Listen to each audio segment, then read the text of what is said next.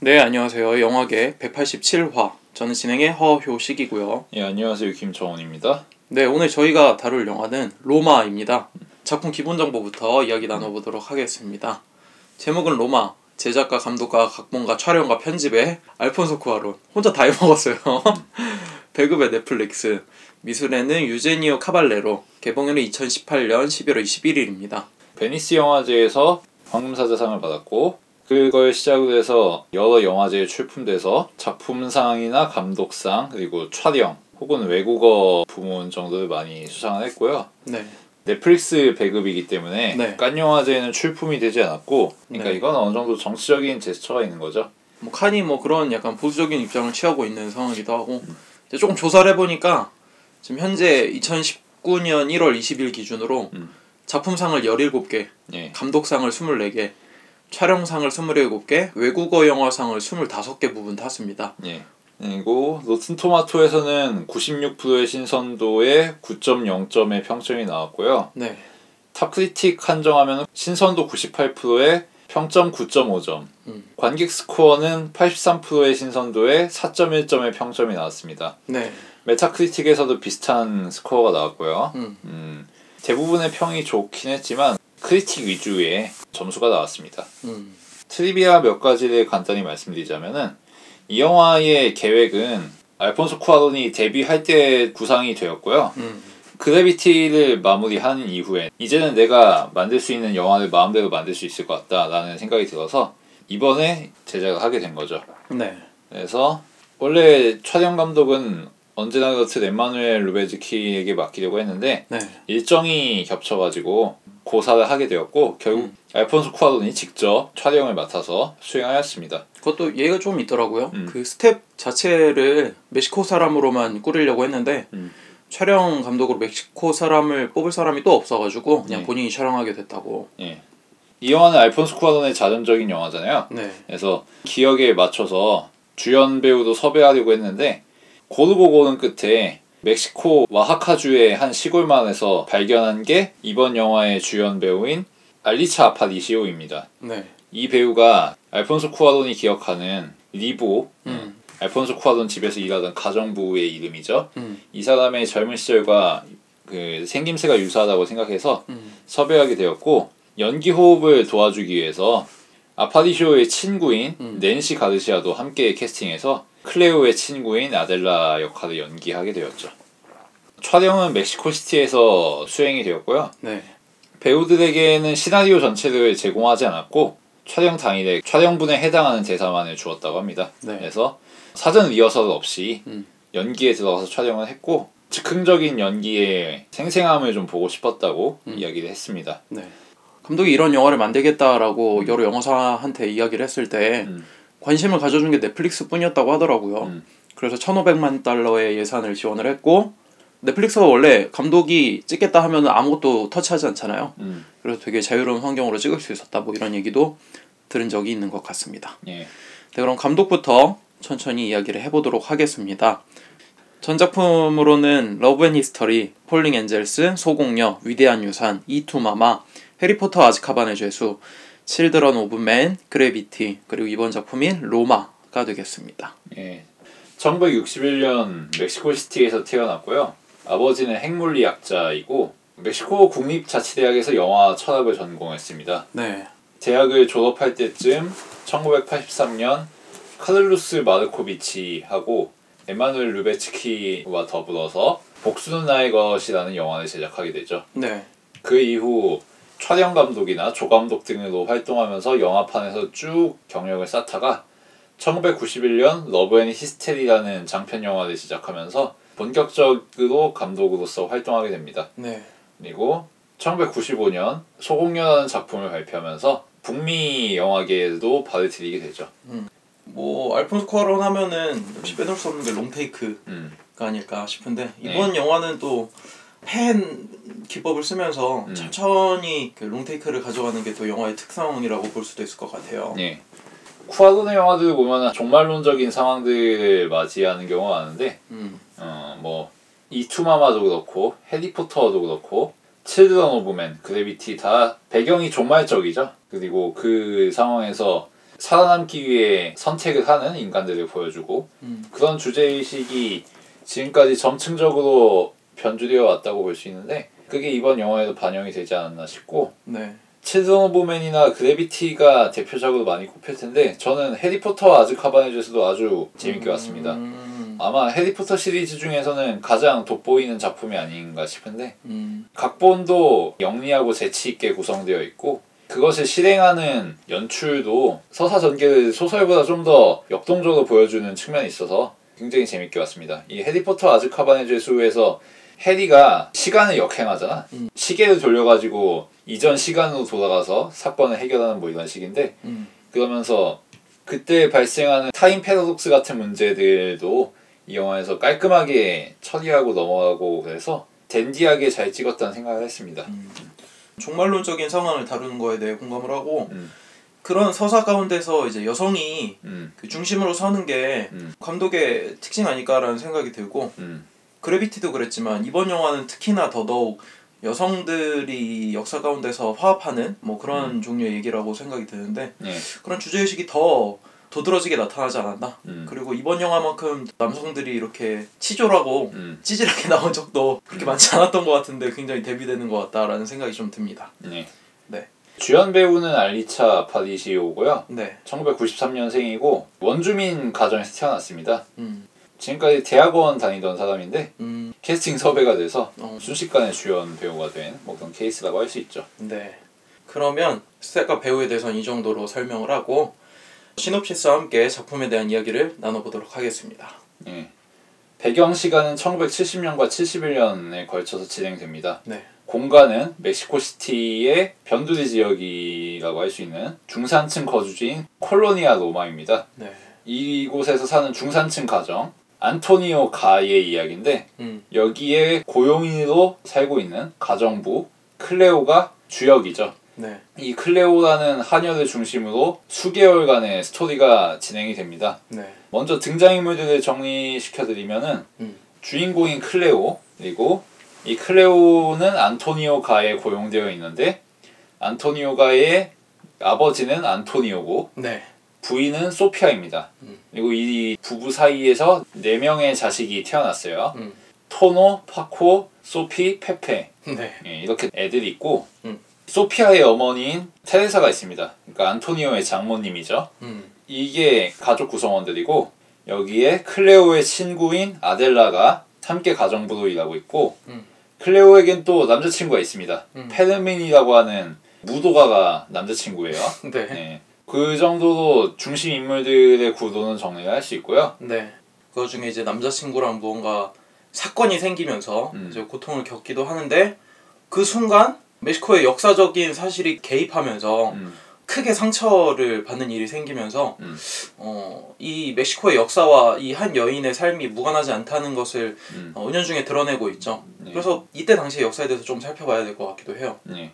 멕시코는 이 당시가 전성기입니다. 음, 음. 멕시코가 1968년 올림픽을 개최해요. 그쵸. 그리고 1970년에는 월드컵을 개최합니다. 음. 그리고 약간 시간대가 벗어나긴 하지만 1986년에 또다시 월드컵을 개최하게 되죠. 그쵸. 공교롭게도 1970년에는 펠레가 브라질을 우승시켰고 음. 1986년엔 마라도나가 아르헨티나를 우승시켰습니다. 그래서 음. 축구 역사에서 멕시코 월드컵 하면은 월드컵의 두 기둥 이라고 할 수 있죠. 네. 사실 지금까지 월드컵을 두 번 개최한 나라도 거의 없어요. 그리고 16년 주기로 이렇게 개최한 경우도 거의 없고. 음. 그러니까 멕시코가 그런 국제 대회를 치를 수 있을 만큼 대외적으로 성장한 그런 시기라는 거죠. 네. 그러니까 사실 이런 안토니오 가 같은 중산층 가정도 가정부 둘을 고용하고서 규모 있는 집에서 살 수 있었던 거죠. 네. 그런 경제적인 풍요가 있는 상황이지만 정치적으로는 제도혁명당이라고 하는 음. 어, 약 71년간 장기 집권을 했던 독재 정부가 있었고 음. 시민들의 정치적 자유가 제한되던 그런 시점이었죠. 네. 그래서 이 시기에 일어난 중요한 두 사건이 1968년에 발생한 틀라텔롤코 광장 학살 사건 음. 그리고 1971년 코르푸스 크리스티 광장 테러 사건 이 두 가지를 꼽을 수 있는데 음. 영화에 등장하는 게 후자죠. 음. 예, 코르푸스 크리스티 광장 테러 사건 네. 이거는 한국어로 옮기면은 그리스도 성체 성혈 대축일에 일어난 학살 사건 뭐 이렇게 되는 건데 네. 그리스도 성체 성혈 대축일은 카톨릭의 명절이죠. 부활절이나 성탄절에 버금가는 종교적인 대축일이라고 할 수 있고 네. 이날에 이제 사람들이 시위를 벌이다가 음, 강제 진압을 당하면서 사망자가 나왔죠. 그쵸. 그때 핵심적인 역할을 수행했던 게 로스 알코네스라고 하는 우익 테러 단체고 네. 이들은 CIA라든지 음. 어, 뭐 일본 등지에서 훈련을 받은 그런 깡패 그룹이라고 할 수 있습니다. 네. 명시되지는 않지만 음. 클레오의 남자친구가 음. 로스 알코네스의 예, 일원이라고 하는 추측을 할수 네. 있게끔 영화에서 보여주죠. 그렇죠. 배경 설명은 그 정도면 될 것 같고 네.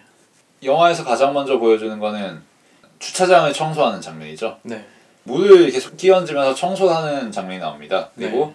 그것을 수행하는 클레오라는 인물을 보여주죠. 음. 이 인물의 동선을 따라가면서 집안의 배치 이런 것들을 보여줍니다. 음. 어, 보면은 꽤 번듯한 집안이에요. 네. 아직 꽤 정갈하게 구성되어 있고 애초에 가정부를 쓴다는 것 자체가 그렇지. 음. 그럼 이 집안에서 클레오는 어떤 위치인지 음. 어, 어떤 조건에 놓여 있는지 이것들을 보여줘야 될 텐데 음. 이것들을 이런저런 가사 노동을 통해서 보여줍니다. 음. 먼저 이 집안이 그렇게 가혹한 노동 조건을 자랑하는 그런 집안은 아니에요. 음. 대충 일상적인 가사들로 업무가 구성되어 있고 고용주와의 관계도 험악하다거나 그러진 않습니다. 네. 그래서 가족 구성원들이 안방에 모여서 TV를 볼때 음.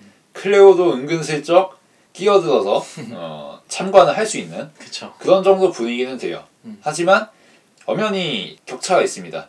그렇게 참관을 하다가도 주인 어르신이 음. 어, 마실 것이 필요하면은 차를 준비하러 가야 되는 거죠. 음. 대충 그런 정도의 환경이라고 볼 수 있고 음.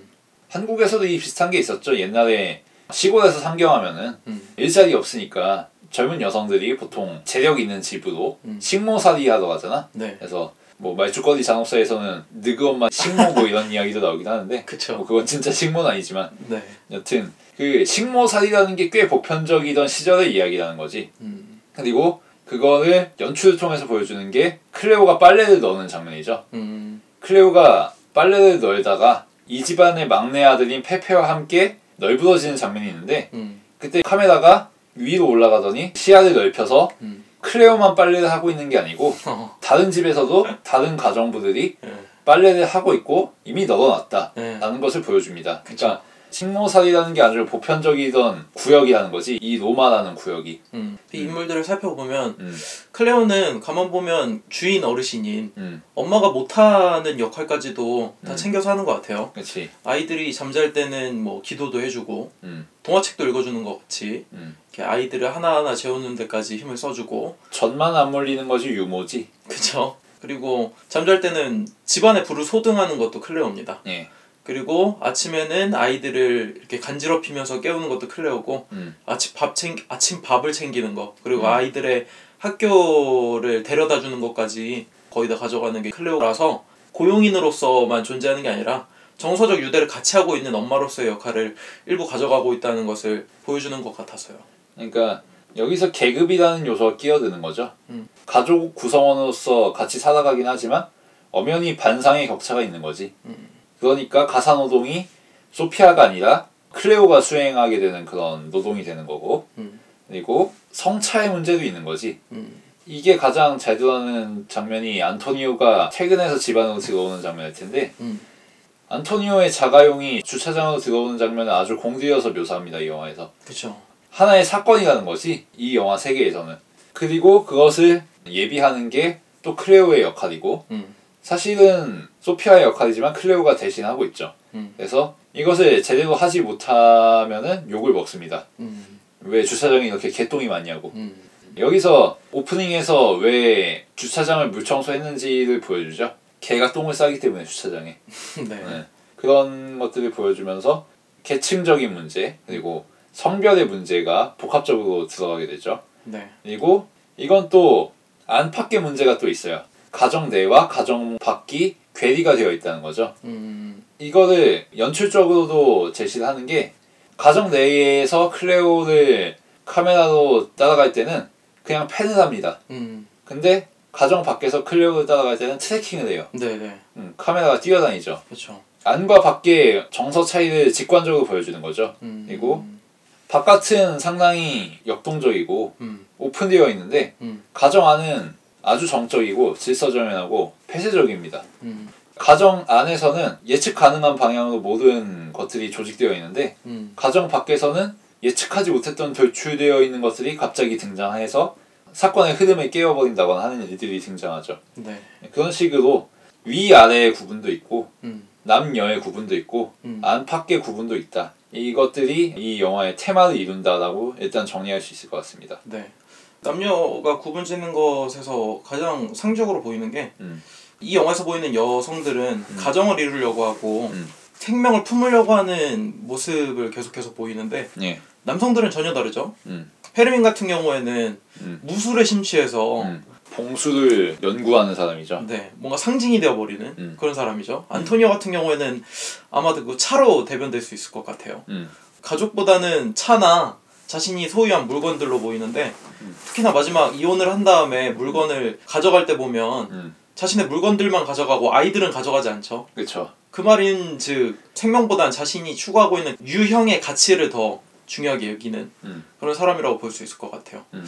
그래서 남녀가 현격하게 음. 차이가 나는 게 이 영화에서의 남성과 여성의 묘사인 것 같은데 음. 뭐 아마도 감독의 기억에는 항상 그랬었나 봐요. 음. 그러니까 이렇게 표현을 했을 거라고 생각이 들고 뭐 실제로 아버지가 난살림 차렸죠. 네. 네. 그런 것들이 보이고 제가 카메라 움직임을 보면서 흠칫 놀랐던 거는 음. 영화가 계속해서 좌우로 pan하던지 아니면 tracking을 하면서 움직임을 보여줘요. 음. 그러다가 상하로 움직여질 때의 모습을 보면 가장 대표적인 게 클레오가 별장인가?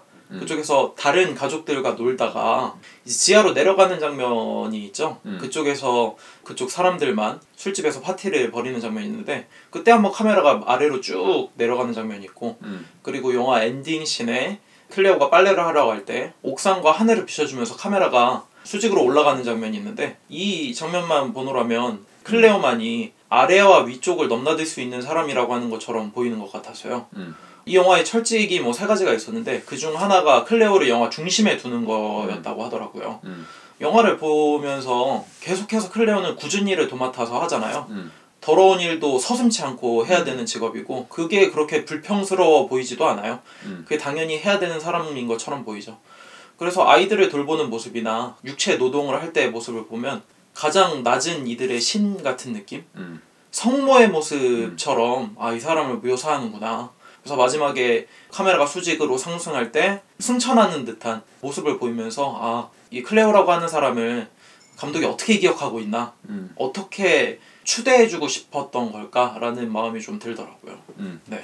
카메라가 수직으로 이동하는 장면이 거의 안 나오긴 합니다. 네. 음. 수직으로 이동하는 장면이 딱 두 개가 그거예요. 방금 효시가 말한 것처럼 신년 파티 때 지하로 내려갈 때 그리고 영화가 다 마무리되고 옥상으로 올라갈 때 그 두번 외에는 카메라가 수직으로 이동하는 씬 자체가 아예 없습니다. 음. 그러니까 그 두 장면이야말로 클레오에게 있어서 가장 내밀하고 본질적인 경험이라는 거죠. 음.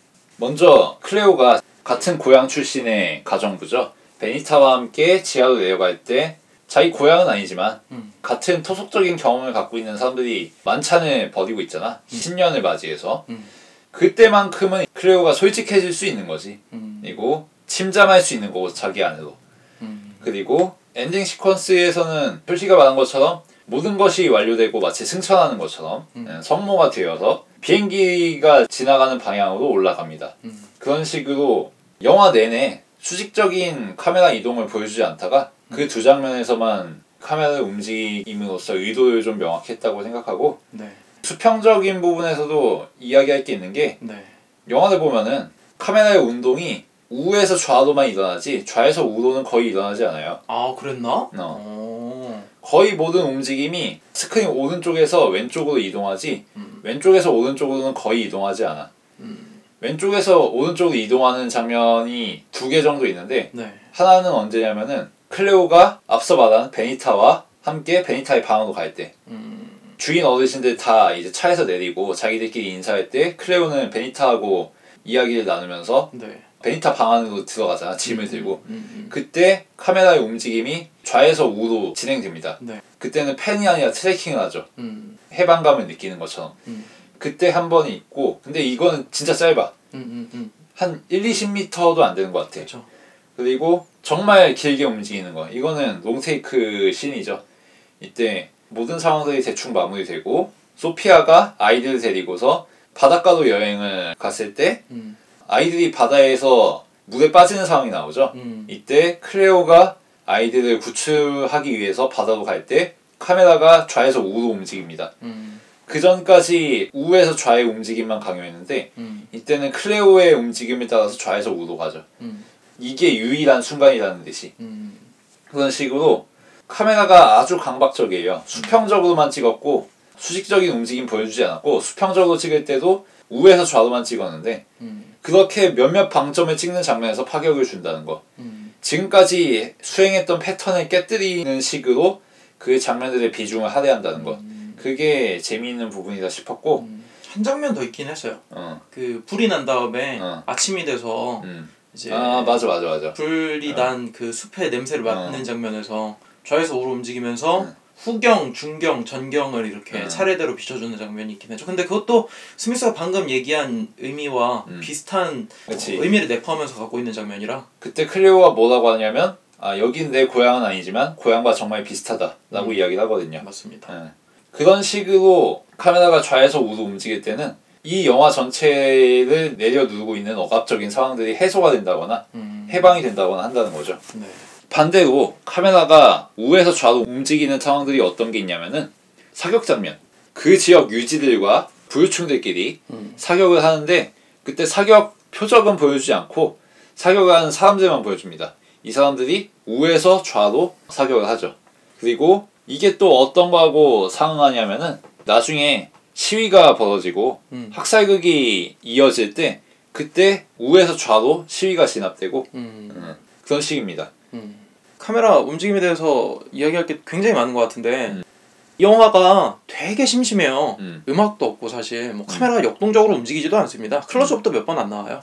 그런데 왜 이렇게 영화가 긴장감을 갖고 지루하지 않게 계속 이 영화를 살펴보게 할까라고 생각을 했는데 음. 이게 슈퍼마리오 같더라고요. 음, 그 슈퍼마리오나 뭐 악마성 뭐 이런 거 보면은 게임을 해보면은 음, 캐릭터가 좌에서 우로 움직이면서 화면이 캐릭터가 움직이면서 조금 조금씩 보여지잖아요. 음. 그때 앞에 무슨 일이 일어날지 몰라서 두렵기 때문에 항상 긴장하고 언제는 점프를 해야 되고 언제는 점프를 하지 말아야 되고 그런 긴장감을 게임에서 갖춰주는데 이 영화도 비슷하다는 거죠. 음.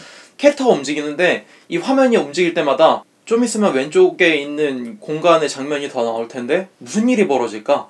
또는 오른쪽으로 화면이 계속해서 움직이는데 아직 비춰지지 않은 저 다른 공간에 무슨 일이 벌어질까? 음. 라고 하는 긴장감을 계속해서 부여해가지고 이 영화를 보면서 카메라가 뭘 비춰줄까에 긴장을 하게 만드는 것이 어, 되게 재미있는 점이라는 생각이 들었습니다. 그런 주제의식을 드러내는 게 작품 중반부에 클레오가 페르민을 찾아가는 장면이 있어요. 네. 이때 페르민이 어딨냐면은 연병장 비슷한 곳에서 조백 교수라는 사람의 트레이닝을 받고 있습니다. 네.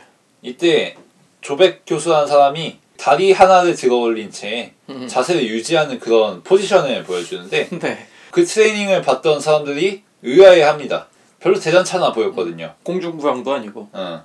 그래서 사람들이 그렇게 의구심을 품고 있는 찰나에 조백 교수가 이렇게 이야기하죠. 뭐 대단한 거라도 볼 줄 알았냐. 음. 이게 쉬운 게 아니다. 음. 어, 한번 따라해봐라. 음. 라고 이야기를 하죠. 그때 그 자세를 가짱게 보던 청년들은 자세를 따라하지 못합니다. 음. 그리고 유일하게 따라하는 거는 클레오뿐이죠. 네. 여기서 주제식이 분명하게 드러나죠. 음. 이 영화는 대단한 걸 보여주려는 게 아니다. 음. 클레오를 보여주려는 거다. 음. 어, 그리고 임산부, 생명을 보여주려는 거다. 음. 라는 것이 분명하게 드러나죠. 그래서 심심한 영화인 게 당연할 수밖에 없다. 음. 한번 그럼 네가 따라해보든가 되는 거지 그렇게. 어. 어. 아, 근데 중요한 거는 그렇게 심심한데도 불구하고 음. 그 균형을 유지하고 있는 힘이 너무나도 대단해서 음. 눈을 뗄 수가 없다는 거지. 그리고 음. 저게 뭐야? 라는 생각이라기보단 어 이게 뭐지 무슨 긴장감이지? 그런 느낌이 있어서 스미스가 얘기한 그 주제 의식을 직접적으로 드러내는 것과 맞닿지 않나라는 생각이 좀 듭니다. 그리고 인물에 대해서 좀 더 이야기를 하자면은 음. 페르민이 처음 등장할 때가 또 재밌는 장면이라고 할 수 있는데 먼저 아델라와 클레오가 식당에서 식사를 하고 있을 때 음. 라몬과 페르민이 들어옵니다. 그때 아델라가 말을 하죠. 너네도 식사 안 했으면은 같이 먹자고. 음. 근데 페르민이 말을 받아서 대꾸를 합니다. 아니 우리는 다 먹었으니까 괜찮다. 음. 그리고서 일행이 자리를 뜨고 영화를 보러 가죠. 음. 근데 그때 페르민이 가장 마지막에 남아서 클레오가 마시다 남긴 음. 코카콜라를 마십니다. 네. 그리고서 클레오를 쫓아가죠. 음. 이게 인상 깊다 싶었던 게 이 음. 페르민은 나중에 앞서 이야기했던 것처럼 조백 교수의 가르침을 받고서 음. 로스 알코네스로 거듭나잖아. 음. 음, 백골단이 된단 말이죠. 그렇죠. 음, 시위를 때려잡는. 음. 이 로스 알코네스를 누가 훈련시켰냐면 CIA들이 훈련시켰거든. 음. 그리고 미국의 개입이 있었고 그거를 상징적으로 보여주는 게 코카콜라라는 아. 아. 이템이죠 어. 얘가 코카콜라를 마시는 거는 음. 목이 말라서가 아니라 음. 미제의 똥물을 마시는 거지. 음. 그리고 갈 때도 그냥 가지 않아. 쌍절곤을 자기 뒷주머니에 끼고 가거든. 음. 음. 쌍절곤과 코카콜라 이게 얼마나 상징적인 모티브야. 어. 어 그런 생각 안 해봤는데 그러네요. 음. 어. 그리고 여기에 또 뜬금없이 한국이 등장하죠. 아 그쵸. 네. 차렷 막 이러던데. 네. 설명하기로는 페르민이 속해 있는 조백 교수의 캠프에 한국인 코치가 있고 네. 이 한국인 코치가 태권도를 가르치는 거죠. 음. 이게 또 시대적인 상황과 맞물리는 게 1950년대 60년대에 한창 태권도가 해외로 수출될 때거든. 그쵸. 근데 왜 수출이 됐냐? 물론 건강을 위해서 몸을 단련하기 위해서 무술을 제공하기 위해서는 마케팅 포인트도 있었지만 음. 백골단을 길러내고 군사 훈련을 수행하는데 태권도가 적합하다는 그런 판단이 있었기 때문이거든요. 그쵸. 그래서 특히 미국으로 많이 수출이 됐고 음. 한국에 파견된 미군들도 태권도를 배웠고 음. 건너 건너에서 CIA들도 이렇게 멕시코인들에게 태권도를 가르치기도 했고 그쵸. 이렇게 태권도 코치를 쓰기도 했다는 거지. 음. 그러니까 태권도 하면 또 이제 한국의 독재하고 아주 관련이 깊은데 음. 이게 그게 한국만의 문제가 아니라 어떻게 하다 보니 이렇게 멕시코하고도 연관이 있다는 거지. 음. 그런 이데올로기적인 맥락이 있는 게 태권도라는 무술이라고 할 수 있는데 이게 해외로 수출되면은 음. 멕시코의 독재에도 똑같이 쓰인다는 거지. 음. 멕시코 백골단을 길러내고 음. 어. 자기가 임신시킨 여자친구를 때려서 죽일 수도 있는 남자를 만들어낸다는 거지. 이 태권도가. 어. 그런 또 재밌는 맥락이 있죠. 그러네요. 조혜련도 만들어내고. 네. 이 영화가 저 멀리 있는 멕시코의 영화긴 한데 음. 사실 그 차렷이나 뭐 이렇게 태권도에 대한 얘기가 없더라도 한국의 역사와 무관하지 않잖아요. 그치. 극우파가 뭐 학생들을 때려잡고 음. 뭐 식모살이로 살면서 일어났던 서름들이나 음. 뭐 한여에서도 그런 것들은 뭐 비슷하게 변주되기도 했었죠 한국에서 그런 것들을 봤을 때 이 영화가 굉장히 낯설지 않다라는 생각이 들기도 했고 음. 특히나 색깔을 제거해서 더 그런 생각이 들기도 한 것 같아요 1990년대에 은실이라는 드라마가 있었죠. 네 어, 추억의 은실이 대박 음. 그게 사실 이 시대하고 통하지. 그쵸 은실이가 식모살이 이야기 아니야. 어. 그리고 세트 배경 보여주는 것도 이 영화하고 삘이 비슷해. 음. 특히 저 뭐야 저 클레오가 페르민이 사는 동네로 갈 때 보면은 음. 물 웅덩이 고여 있고 네. 거기에 달이 놓여 있고 진흙 뻘판이고 그렇잖아. 그쵸 그거 보면 딱 은실이의 배경 무대인 수원이나 화성 이렇게 보는 것 같거든. 음. 음. 다 그런 진짜 아니야. 보면은. 그리고 멕시코가 한국보다 경제 성장이 빨라서 그렇지 대충 한 10년 정도 차이를 두고 보면 아주 흡사하죠. 음. 68년 멕시코 올림픽과 70년 멕시코 월드컵은 86년 아시안 게임과 88년 올림픽에 대응되죠. 음. 그리고 멕시코의 60, 70년대 경제적인 성장은 한국의 80년대 음. 한창 내수 경제 활성화되던 그런 시기하고 또 맞물리고 네 그래서 친숙한 구석이 있죠. 음. 근데 이 영화에서는 이런 정치적인 맥락들을 본격적으로 다루진 않습니다. 음. 이 정치적인 맥락에 대해서 직접적으로 지시하는 대사는 딱 한마디밖에 없어요. 할머니인 테레사가 아, 학생들이 또 다치지 말아야 할 텐데 그 이야기 하나밖에 하는 게 없어요. 맞아요 그 직접적인 진수는 그거 하나뿐이야. 음. 사건은 그냥 스쳐 지나갑니다. 대체로. 대체로 어떤 식이냐면은 온 가족이 같이 TV를 보고 있을 때 애들이 이야기하면서 아 어떤 애가 군인들한테 물풍선 던졌다가 총 맞아 죽었다. 뭐 이런 이야기 하는 정도로 그냥 흘러갈 뿐이야. 시대 상황은 이 집안과 별개로 흘러가고 있어. 네. 이 집안은 이 집안의 룰이 있고 제도혁명당의 통치는 수행되고 있지만 이 집안에는 그렇게 풍문 비슷하게만 들려오는 거지. 음. 그리고 찬 반의 대상도 아니야. 그냥 대학생들이 다치지 말아야 되는 문제인 거지. 음. 누가 잘못했다 잘했다 이렇게 이야기하진 않아. 그치. 하지만 그럼에도 불구하고 우리의 삶에 교통사고처럼 끼어든다는 거죠. 음. 클레오가 출산을 앞두고 있던 타이밍에 시위가 벌어지고 음. 백골단이 클레오 눈앞에서 시위자들을 학살하는데 그 사이에 페르민이 끼어 있고 음. 그런 식의 흐름이고 그 순간 클레오의 양수가 터지죠. 음. 그래서 병원으로 가야 하는데 교통은 막혀 있어. 음. 왜냐하면 시위 때문에 교통이 교통 체증이 발생한 거지. 그쵸. 어. 그리고 겨우겨우 병원에 갔는데 다친 사람은 오줌 많겠어. 음. 병원이 한가득이란 말이야. 음. 그래서 결국엔 아이가 사산되죠. 음. 마치 멕시코가 지금 사산되었다는 것처럼. 음. 음, 그런 식으로 개인적인 이야기를 하고 있지만 정치적인 맥락을 배제하고 있지만 그럼에도 불구하고 섞여 들어간다는 거지 결국은. 음. 그러면서 영화에서 직접적으로 말하진 않지만 이 당시에 대한 나름의 판단을 하고 있는 거고 음. 이 당시의 엄혹함과 무자비함과 폭력성에 대해서. 스미스 얘기한 것처럼 안토니오 가와 음, 역사가 병치되어 흘러가는데 음, 맞닿을 수밖에 없는 상황이 생기잖아요. 음, 너무 세련되고 현대적인 작법을 이용했다고 생각이 들었던 것이 음. 이 페르민이 음, 클레오한테 봉을 두 번 겨눕니다. 음. 처음에는 나체의 몸으로 여관에 있을 때지 어, 음. 봉수를 마치죠. 음, 그때 굳이 음. 봉의 끝을 클레오한테 향해요. 음, 그러면서 그 동작을 마치고 본인이 왜 무술에 심취하게 됐는지 무술이 자신한테 어떤 의미인지 그것과 동일하게 너도 나한테 그런 무술과 같은 의미다 라고 이야기를 마치고 잠자리를 갔죠 음, 그 이후에 봉을 또 언제 겨누냐 아이가 임신을 했어요 그 다음에 훈련소에 찾아가서 클레오가 이 아이 너 애야 라고 음. 얘기를 할 때 소리를 지르면서 어. 그게 어떻게 내 애냐고 빨리 꺼지라고 이야기를 하죠 다시 찾아오면 죽여버리겠다고 그쵸. 그 이후에 또 맞닥뜨리는 장면이 가구를 살 때 그때 마침 이 테러 집단이 음. 사람을 사살하기 위해 들이닥치죠. 그때 보면은 총이 클레오를 겨눕니다. 음. 그리고 그 총이 화면 한가운데 자리하고 음. 배경에 초점을 맞춰서 배경에 있는 사람 어떤 한 명이 죽죠. 그러고 나서 그 총의 근원지를 카메라가 왼쪽부터 오른쪽으로 천천히 올라가니까 페르민이었던 거죠. 음. 그리고 그 총은 바로 클레오의 배를 가리키고 있고 음. 그 순간 양수가 터지면서 페르민은 그 자리를 떠날 수밖에 없는 거죠. 그러니까 결국 페르민이라고 하는 사람도 이런 테러 집단에서 활동을 하게 되리라고 생각을 안 했겠지. 그게 결국 자신이 임신시킨 아이마저 죽일 수밖에 없는 상황으로 이어지는 그 역사. 그런 것들을 역사적인 맥락과 개인을 합쳐서 보여주는 게 너무나도 작법이 음. 세련되고 가슴 아프다라는 생각이 들더라고요. 그래서 결국 클레오가 마지막에 아이를 낳고 싶지 않았다라고 이야기하잖아요. 음. 아이를 갖고 싶은 생각이 없었던 사람이니까. 하지만 역사가 그렇게 만든 거지. 그리고 이건 예고된 장면인 게 음. 앞서 이야기한 클레오가 빨래를 넣는 장면에서 애들끼리 총싸움을 해요. 음. 페페가 파코를 총으로 쏘죠. 음. 근데 파코는 안 죽어주고 네가 죽으라고 하고 뭐 그런 식의 이야기가 나오는데 여기서도 이미 총격은 예고가 된 거죠. 음. 총은 발포가 될 거고 누군가는 죽을 거라고. 음. 그때 실제로 페페가 땅바닥에 누우면서 난 지금 죽었으니까 아무 말도 못해 뭐 이런 식으로 이야기하거든요. 네. 그때 근데 클레오가 뭐라고 하냐면 어 나도 죽었어.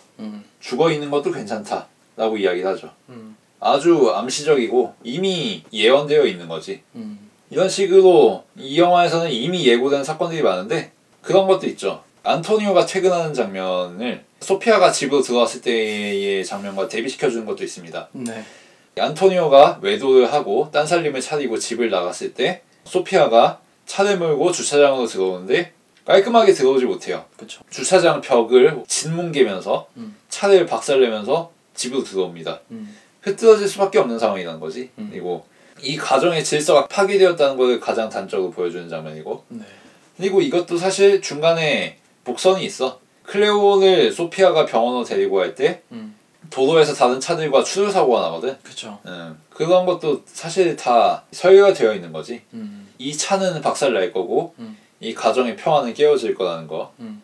또 재미있는 게 비행기에 대한 예언도 있습니다. 음. 클레오가 음. 페페에게 음. 간식을 먹여주는 장면이 있는데 음. 음. 그때 페페가 내가 늙었을 때 이러이러한 일이 있었다면서 어. 거기 클레오도 있었다고 해요. 음. 지금 어린아이인 애가 자기가 늙었을 때 이야기를 하는 거지. 그치. 그래서 클레오가 의아해서 그때가 언젠데 그러니까 내가 태어나기도 전이야 음. 라고 합니다. 그래서 클레오가 거기서 넌 뭐였냐 라고 물으니까 난 파일럿이었다고 음. 이야기를 합니다. 자기가 비행기를 몰고 있는 거지. 음. 그리고 이 비행기가 또 언제 나오냐면은 클레오가 소피아에게 임신 사실을 고백했을 때 음. 자신이 해고되지 않을까 염려하면서 주인에게 사실을 실토했을 때 페페가 또 끼어듭니다. 네. 나 비행기 그림 그렸다고. 음. 비행기를 모는 사람이 페페라는 거지. 음. 그리고 이 비행기는 작품에서 계속해서 나오죠. 음. 이 비행기를 작품으로 내보내는 사람이 누구야? 알폰소 쿠아론이란 말이야. 그치. 결국 페페가 쿠아론인 거고 음. 내가 늙었을 때 내가 태어나기도 전에 이 영화를 만드는 게 결국 쿠아론이란 얘기지. 영화 밖에서 영화를 조직하고 있고 음. 그러니까 비행기는 말하자면 클레오에 대한 쿠아론의 시선을 대변하는 거지. 그리고 아까 스미스가 얘기한 것처럼 앞에서 뭔가 암시가 되고 뒤에서 바뀌는 장면들이 여러 가지 있었는데 음.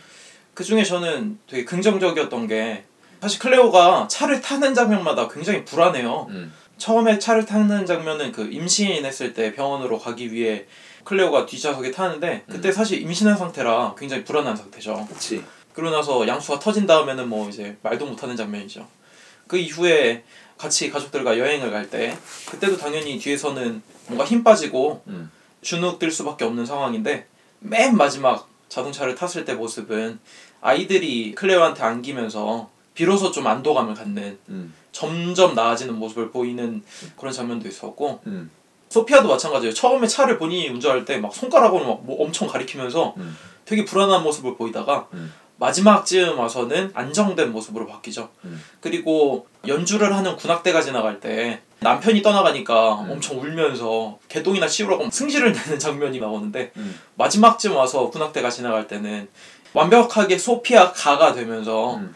그런 군악대가 촬영하지 않는 그런 것들이 자신의 삶을 좌우하지 않는 듯한 음. 뭐 당당한 모습으로 마주하는 그런 나아지는 모습이 있었고 가장 큰 대조는 아마도 오프닝 장면과 엔딩 시퀀스가 아닐까 생각이 들어요. 음. 물이 뿌려지면서 하늘의 모습이 비춰져 있던 바닥이었는데 음. 이제는 비로소 카메라가 하늘을 볼 수 있는 그런 장면으로 대조된다는 게 참 재밌었던 것 같습니다. 음. 여기서 물이라는 소재를 또 짚어볼 필요가 있는 게 음. 영화의 시작도 물과 함께하죠. 이때 물은 집안의 하수지, 음. 오폐수고 음. 그리고 물이 또 언제 등장하냐면은 클레오가 페르민을 만나러 갈 때 앞서 이야기했듯이 물 웅덩이가 고여 있는 페르민의 고향 땅을 밟게 됩니다. 음. 그때 물 웅덩이에 놓여 있는 다리를 건너서 가지. 근데 정작 페르민을 만나러 갈 때는 연병장이야. 음. 음, 물이 없어. 아주 건조하게 바싹 말라 있지. 음.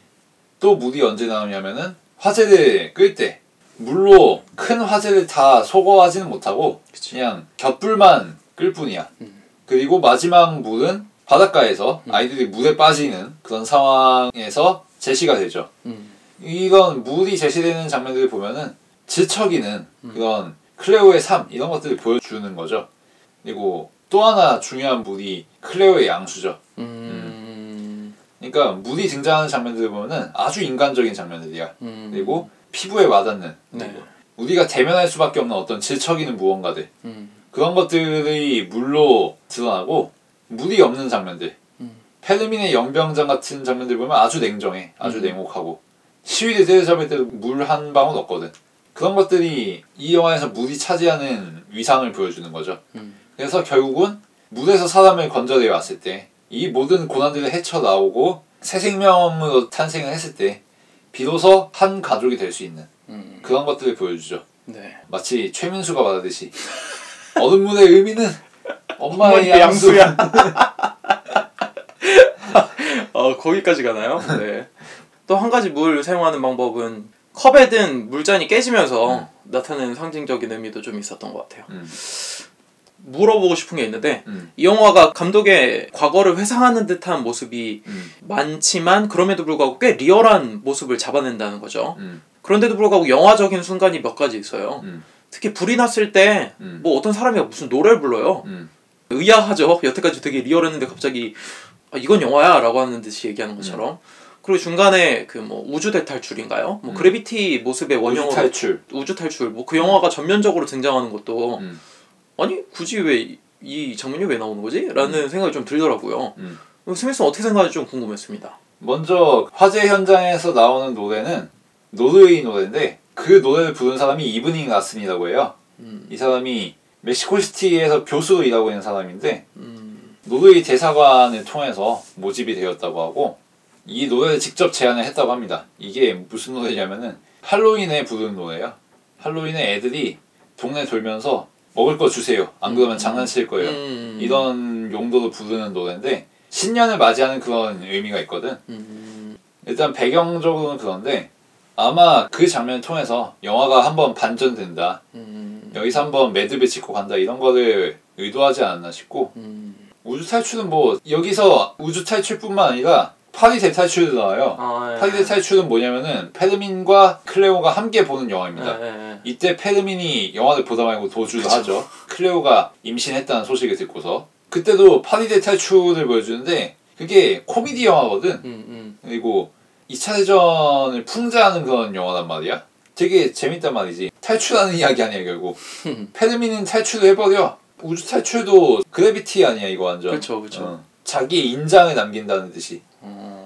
어, 그러면 긴긴 얘기를 나눠봤는데 음. 이 정도에서 마무리를 해보도록 하겠습니다. 보면서 사실 클레오가 당연히 가장 중요한 인물이기도 하지만 음. 소피아 어머니가 가장 중요하다는 생각이 들더라고요. 음. 보면 소피아 어머니도 결국 어머니지만 음. 철저하게 클레오를 음. 고용인을 대하듯이 항상 대하거든요. 갈구는 것도 그렇고. 음. 그런데 마지막쯤 왔을 때 임신한 사실을 알고 병원에 갔을 때 미들네임이 뭐냐, 음. 관계는 뭐냐라고 말하는데 한마디도 못하고 계속 울음만 터트리고 있는 상황인 거예요. 음. 그러고 나서 마지막에 모든 가족이 돌아왔을 때 모습을 보노라면 이제 더 이상 고용인과 고용주의 관계처럼 보이지가 않죠. 그런 것을 봤을 때 하나의 어머니로서 하나의 여자로서 이 가족과 연대한다라고 하는 느낌을 결국 어머니가 방점을 찍으면서 이 사람들에게 가족이 어떤 의미였는지 다시 한번 되새김질 해주는 것 같다라는 생각이 들었고 그럼에도 어색한 장면이 없진 않다. 음. 전 사실 그 파도에서 아이들을 구출하고 음. 다 같이 부둥켜 안는 장면은 되게 아름다운 장면은 사실이에요. 음. 햇빛이 클레오를 계속해서 비추기도 하고 음. 마지막에 가족을 비추면서 멋진 역광의 화면을 보면은 참 감탄이 나오는 장면이죠. 음. 그럼에도 불구하고 어색한 면이 없잖아 있다. 음. 오히려 그 점이 조금 아쉬웠고 또 아이들이 여행 가서 엄청 지쳐 있는데 뒤에서는 결혼식을 하고 있는 장면이 대조를 이루고 있는데 음. 그것도 좀 너무 노골적이다. 살짝 다른 나사를 끼워놓은 것 같은데 라는 생각이 좀 들었어요. 음. 그럼에도 불구하고 영화를 좋아하시는 분이라면 꼭 한번 봤으면 좋겠다. 색깔이 없고 제한된 카메라 그리고 과거의 회상 장면이기 때문에 7.1 스피커 사운드를 사용하는 음. 거는 너무나도 타당하다. 음. 우리가 사실 눈 감고 길을 걸어가고 있으면은 화면에 보이는 것보다 사방에서 들려오는 소리로 공간을 인지하려고 노력을 하게 되잖아요. 음. 그런 효과를 이 영화에 넣었기 때문에 넷플릭스에서 만들었지만 극장에서 봐야지만 이 영화를 온전히 체험할 수 있다는 것이 아이러니라는 생각이 듭니다. 네. 어, 저의 별점은 4.5점으로 마무리 짓고 싶네요. 음. 문학적인 영화라는 생각이 들고 여기서 문학적이라는 의미는 이 영화가 제시한 소재 그러니까 클레오라는 인물이 있고 이 인물에 적용되는 맥락인 계층, 성별, 가정 이런 요소들을 영화에서 야하지 않은 태도로 다룬다. 그리고 음, 유보적인 태도로 다루되 그럼에도 일정한 결론은 준비되어 있고 음, 그런 것들이 참 문학적이라는 생각이 들었고 음, 뭐 특히 그런 게 그렇죠. 뭐 클레오와 소피아는 신분의 격차가 있고 때로 감정 쓰레기통이기도 하지만 그럼에도 불구하고 소피아는 클레오를 해고하지 않는다는 것 왜냐면 같은 여자고 안토니와 페르미는 동일하기 때문에 그런 것들이 상당히 세련된 처리죠 문학적인 자세로 음, 그런 서사를 진행한 네. 그런 것들이 돋보였다는 생각이 들고 조금 아쉽다 싶은 거는 물론 클레오라는 인물 그러니까 클레오의 원관념이 되는 리보라는 인물에 대한 헌사라는 것은 알겠는데 네. 어, 너무 꽉 짜여져 있고 결론으로부터 더 나갈 곳이 없다는 생각이 들었어. 클레오를 선모로 만들어주고 끝이란 말이야. 그쵸. 음. 이런 노골적인 예찬이 연출자 스스로에 대한 긍정으로 사실 되풀이 되지 않나 생각이 들어서 음. 그러니까 쿠아론의 어떤 자아도취가 보인다는 생각이 들어가지고 음. 네. 그런 점이 좀 아쉽다는 생각이 들었습니다. 그러니까 그럼에도 불구하고 섬세한 서사 구성과 촬영이 동원되어서 자신이 정한 소재를 세밀하게 공들여 묘사했다는 생각이 들고 음. 결론까지 나아가는 힘도 대단했다 라는 이야기가 하고 싶습니다. 네. 평점을 주자면 4점 주고 싶네요. 네. 다시 한번 얘기 드리지만 강추합니다. 꼭 봤으면 하는 작품이고 앞으로 연예계대 아카데미에서도 어떤 수상 기록을 또 가져갈지 궁금하기도 하네요. 네, 오늘 저희가 다룬 영화 로마였고 다음 주엔 제가 선정한 영화로 찾아뵙도록 하겠습니다. 오늘도 들어주셔서 감사합니다.